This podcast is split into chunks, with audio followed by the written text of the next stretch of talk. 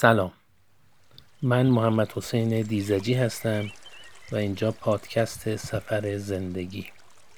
در این اپیزود می‌خوام درباره یک روزنامه نگار بگم. درباره یک دوست قدیمی یک همکارم. یک کسی که در اوایل بهار سال 99 به خاطر ویروس کرونا ما اون رو از دست دادیم.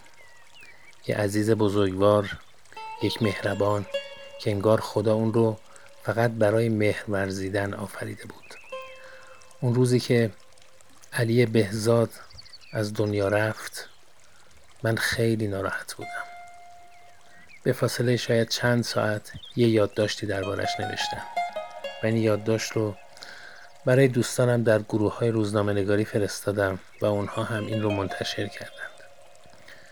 الان می‌خوام این یادداشت رو برای شما بخونم. در واقع می‌خوام به نوعی هم از او قدردانی کرده باشم هم یک بار دیگه این یادداشت که درباره اون هست در شکل صوتی یک جوری در واقع باقی بمونه تا دوستان، یاران، اعضای خانوادهش اگر این رو در واقع شنیدند بدونند که علی بهزاد چقدر آدم بزرگ و خوب و مهربونی بود و هیچ وقت از یاد دوستانش نخواهد رفت و من اون یادداشت الان براتون می‌خونم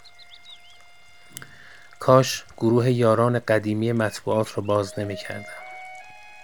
کاش در همان حس خوب خودم قوطه بر بودم. کاش همچنان در آن انتظار باقی می ماندم و دلخوش به پیام امیدوارانه صوتی تو که برایم فرستادی متوقف می شدم و دیگر زمان جلوتر نمی رفت مگر آنکه دوباره از سلامتی و بهبودی خودت خبر می دادی. حالا قوتبر شدم با خاطرات سی و چند ساله با تو. از کدوماش باید بگم؟ از اولین ها که من تازه در آغاز راه روزنامه نگاری بودم و در حوزه خبری وزارت علوم حامی و پشتیبانم بودی تا من بتوانم در نشریه کیهانلوی برای نوجوانان هم بنویسم.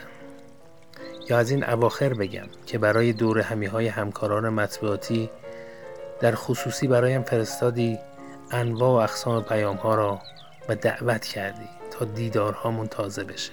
هر بار تو دعوت می کردی بچه ها دور هم جمع می شدن و دیدارها تازه می شد آخرین پیام صوتی تو برای خودم یادگار نگه داشتم علی بهزاد.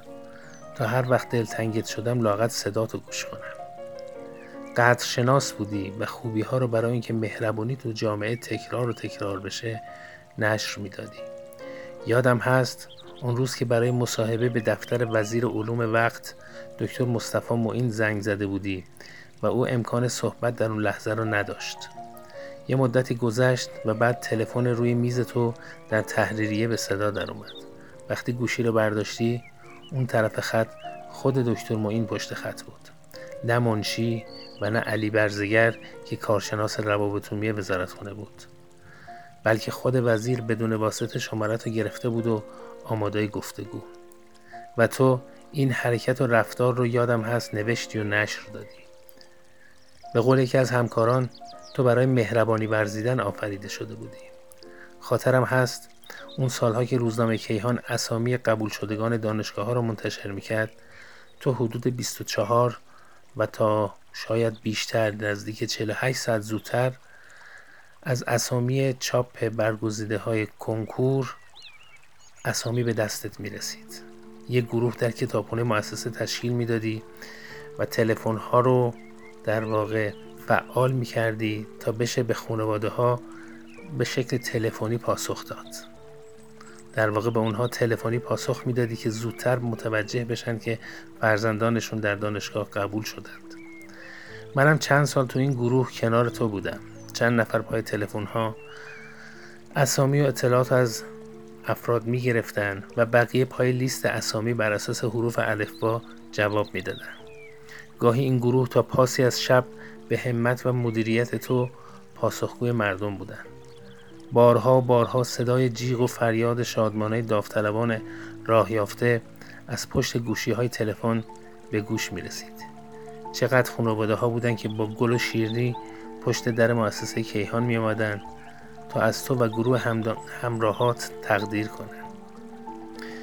اسامی 48 ساعت بعد چاپ می شد اما تو دوست داشتی دل مردم رو شاد کنی. می‌گفتی یه ساعت هم یه ساعته.